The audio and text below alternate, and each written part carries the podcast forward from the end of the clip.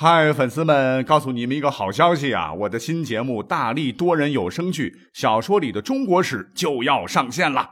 想要了解新节目或者跟我互动聊天，赶快来加入 VIP 粉丝群，入群二维码就在本期节目的声音简介中。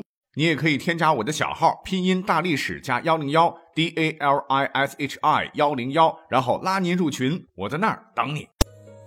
管他正史野史，这里只有大历史。大力讲的历史正在播出，欢迎收听本期节目。九号好像是啊，历史传奇大剧《锦绣未央》已经播完了啊，很多听友中毒很深呐，就跑来问我说能不能专门讲讲这部剧的历史。其实我想说的是，讲可以，但是你听了以后呢，跟这部剧一对比啊，说不定会失望啊，因为剧里边演的那些个风花雪月的故事啊，跟正史一比啊，真是差了十万八千里。为什么叫？历史传奇剧《锦绣未央》啊，为啥叫传奇啊？就是为了让观众喜欢看，哎，好听点呢，是进行了大量的艺术加工再创作；难听点那就是编辑们可劲儿的加一些吸睛元素，一顿胡编乱造。所以呢，这也是很多喜欢正史的朋友看历史传奇剧啊，真的是看不下去的原因。不过，它既然叫做历史传奇剧，那肯定也是有历史影子的，比如说历史背景、历史人物等等啊，不完全都是凭空捏造。那本期呢，我们就来围绕剧中的女一号来做一期专门的节目啊，听听就好，别太认真啊。那剧中的女一号是谁呢？剧中交代啊，那是北凉王族公主冯心儿，开朗活泼，天资聪慧啊。因为一夜之间国破家亡，逃到北魏，受到李府庶女李未央相救。但是在掩护自个儿的时候呢，李未央被杀害，从此她以李未央之名活了下来。肩负着冯心儿的国仇，又担当着李未央的家恨，化身男版梅长苏，走上了惊心动魄的复仇之路。但是，当利剑在手，大仇得报之际，他却为了千万百姓们的福祉，最终选择放下了个人恩怨，最终是凭得个人的聪明才智啊，成为了一代贤后。大体呢，就是这么个故事。那好，故事当中的李未央对应的历史人物应该是谁呢？我是仔仔细细查看了一下网友们的说法，哈，大致总结出了四位。说第一位呢，可能是历史上的沮渠木剑之女沮渠氏，后来嫁给了北魏的文成帝拓跋浚为夫人，生下一子为齐郡王拓跋简。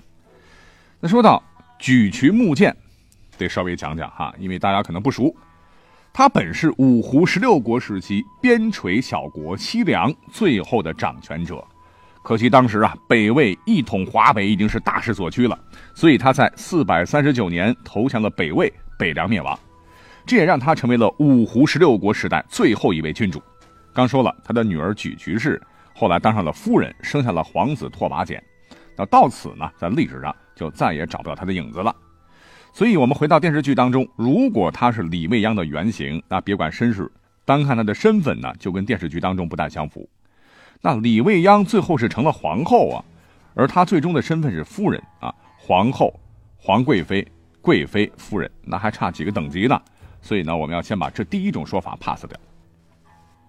第二个说法说原型啊，可能是北魏的元皇后李氏，她生下了北魏的献文帝啊，母以子贵呢，所以后来是贵为皇后，姓李又贵为皇后，难道说李未央就是元皇后吗？不急，我们先来介绍一下元皇后。这位李氏啊，原来是梁国蒙县人，南朝宋基阴太守李方叔之女。虽说出身也算显赫，但肯定不是公主千金之躯。但历史上，这位李氏长得是容貌艳丽啊。当年北魏的永昌王拓跋仁南征时，得到了李氏，很宠幸她。不曾想啊，这位拓跋仁因为谋反被杀，李氏以罪人之身被押到宫中，成为了一名宫女。到这儿跟李未央有点相似哈。那有一次。文成帝登上白楼时，不小心看见了李氏，哎呦，长得真美呀！哈，时代人把持不住啊，二话不说就把美人给临幸了。在公元四百五十四年，李氏为拓跋浚生下一个儿子，叫拓跋宏，弘扬的弘，呃，功劳大大哈，所以升职加薪，被封为贵人。可惜啊，贵人没当两年，他儿子拓跋宏成了太子，这位李氏就倒霉催的成了皇后。听到这儿，你可能会说不对呀。当上皇后，那可是后宫佳丽们梦寐以求的终极目标啊！你怎么能说人家是倒霉催的呢？各位有所不知啊，因为北魏当年担心后宫干政，一直实行子贵母死的制度，也就是说，儿子当太子之日就是母亲大限之时啊。所以在公元四百五十六年，拓跋宏为太子的时候，李氏立即被赐死，香消玉殒。很快，北魏的献文帝拓跋宏继位，然后追谥她为元皇后，葬于金陵，配祭太庙。所以从身世遭遇来看，哈，那李皇后也不可能是李未央的原型。那第三种可能，有人说就是隋炀帝的萧皇后啊，原是西凉公主。因为是阴历二月生的，当时八字一算啊，生辰不吉啊，打小被送到农村，后来也是通过自己不懈的努力当上了皇后。可是历史上啊，这位萧皇后很不幸啊，先后经历了五次婚姻：隋炀帝的皇后、宇文化及的淑妃、窦建德的小妾，还有两代突厥可汗的爱妃。据说当时的李世民呢，也看到她是花容月貌，没有把持住啊，和她也有一段事实的婚姻关系。因为正史没写呢，哈，要不然他得算六次婚姻。那不管他是命运多舛呢，还是命中带桃花啊，总之这跟电视剧的李未央相比，相去甚远，所以我们也要 pass 掉。好，到这里就只剩最后一个选项了，那就是历史上北燕辽西王冯崇的侄女，广平公冯朗之女冯氏，也就是后来大名鼎鼎的北魏文明太后。那我们都知道，历史上有很多太后啊，为什么她的名气就这么大呢？被人称之为千古一后呢？哎，那我们马上就要讲讲老人家很黄很暴力的一生。我们先来看看出身，这个冯太后啊，和李未央很相似啊。历史上她是北燕的皇室成员，具有二分之一的朝鲜血统啊。用现代话说，那就是混血儿。那她为啥成了混血儿呢？啊，多亏了她爷爷冯弘的亲哥冯拔。话说当年后燕被北魏开国皇帝拓跋圭打败以后，皇室慕容家族被迫逃到了辽宁，后燕被一分为二，大的一块呢还是后燕啊，继续统治辽西一块，而分出来的一小部分建立了南燕，势力范围大概是今天的山东和河南一带。在公元四百零九年，南燕被东晋刘裕率领的北府兵所灭，而龟缩在辽西的后燕那日子也不好过啊，当时。长期处于兵变，先是后燕的第二位皇帝慕容宝的亲家公灭了慕容宝，然后自个儿成了皇帝。没过两天呢，他又被女婿慕容盛夺位。慕容盛的这个皇帝宝座屁股还没捂热呢，哈，又被手底下人是暗中刺杀。他老婆丁氏啊，于是啊就成了皇太后。结果是大笔一挥啊，让自己二十多岁的姘头兼小叔子慕容熙当上了后燕皇帝。那他的故事我讲过哈，这个慕容熙天生就是个情场浪子啊，把嫂嫂玩腻了啊，又看上了一对姐妹花，荒淫国政啊，干出了很多变态事啊，比如说对着爱妾的尸体啊，那个，嗯，省略。那这时候，冯氏他大爷爷冯拔当时是禁卫军的头啊，瞅准机会就把这个慕容熙给刺杀了，皇帝又变成了慕容宝的养子，叫慕容云。而冯拔也因为拥立有功，成为了慕容云手下的第一大将。两年后，慕容云又被手底下的人给搞死了。冯拔是趁机平叛，后自称燕天王，定都龙城，就今天的辽宁省朝阳市，改元太平，史称北燕。二十二年之后，冯拔病故，冯太后的爷爷冯弘啊，实在是等不及了，把太子，也就是自己的大侄子冯异给杀了。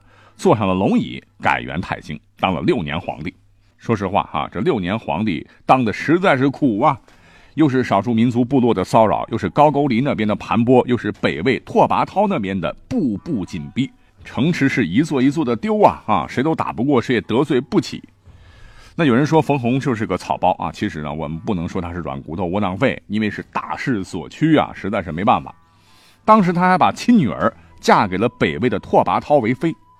不行啊！人家说我还得要你的儿子当人质啊！最终是逼得冯弘暗地里请高句丽派兵支援。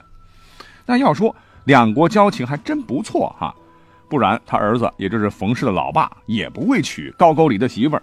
反正对方是非常重视这个事情啊，是派出了志愿军，雄赳赳气昂昂跨过鸭绿江，抢在北魏大军之前赶到了龙城。冯弘啊是亲自打开城门，把救兵迎进了家门。但他没有想到啊，这些高句丽的军队不仅是没帮着加强城防，反而是把龙城的所有的金银财宝抢了个精光。这一下子啊，让冯弘彻底的是走投无路，只好最终投奔到高句丽去了。公元四百三十六年，北魏终于是吞并了北燕，北燕至此灭亡。而冯弘到那边去啊，日子也不好过哈。这习惯了当皇上，在人家家里边低三下四啊，很不爽，于是起兵反抗啊，不想失败被杀。要注意，冯弘逃到高句丽的时候啊，因为比较仓促，家里人呢有一大部分仍然是被留在了辽西，最终是投降了北魏，而其中就有冯太后的父亲冯朗。这冯朗命运也是不济呀，后来卷入了政治斗争，也被杀掉。所以啊，年纪还小的冯太后，当时是以戴罪之身被送进了北魏的皇宫，当起了婢女。不过历史上的这个冯太后，她之所以能够顺利逆袭升职成功啊，也并不是全靠自个儿的聪明伶俐，而是宫里面人家有人，那就是他的姑妈。还记得刚才说的哈？冯弘为了拜托北魏不要再打自个儿了哈，就把女儿送给了拓跋焘当小老婆。虽然拓跋焘是收了人家闺女啊，继续是胖揍岳父，可是冯弘的这个女儿因为容貌气质俱佳，很受宠啊，被封为了昭仪。那一家人咱就不说两家话哈，在姑妈的帮助下，婢女就不用做了哈，直接是一步到位，被姑妈安排和当时的太子拓跋浚定了娃娃亲。而拓跋浚在历史上十三岁的时候也是顺利登基，那冯太后眨眼间也就成了贵人啊，年仅十四岁。那从这段经历来看，那么这部剧的历史原型，说是冯太后啊，应该是差不多。只不过啊，冯太后和拓跋浚两个人肯定没有电视剧里头写的那样啊浪漫、那样曲折、那样传奇。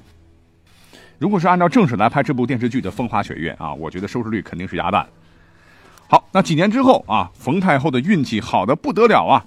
因为守住金人成功，被封为中宫皇后，从此是一人之下，万人之上。那什么是守住金人呢？铸造的铸，因为当时北魏选皇后有一套程序啊，就是要从皇帝的几位夫人来作为皇后的候选人，参加一个非常隆重的仪式，叫做守住金人。金人其材质不一定是黄金，通常为黄铜。所谓是守住金人啊，应该是工匠们将一切铸造工序都准备齐全的情况下。由被定为候选人的准皇后，在工匠的协助下，将铜液灌入模具。如果成功，那么她就被正式册封为皇后；如果失败，那 sorry 就要被淘汰了。也不知道这个冯太后是不是花钱买通了这个仪式当中的匠人，还是因为运气好，反正人家是守住金人，一次成功啊，成了皇后娘娘。所谓是白驹过隙啊，差不多过了十年光景，拓跋浚英年早逝。当时的冯皇后不管是不是装的啊，反正史书说她是悲痛欲绝。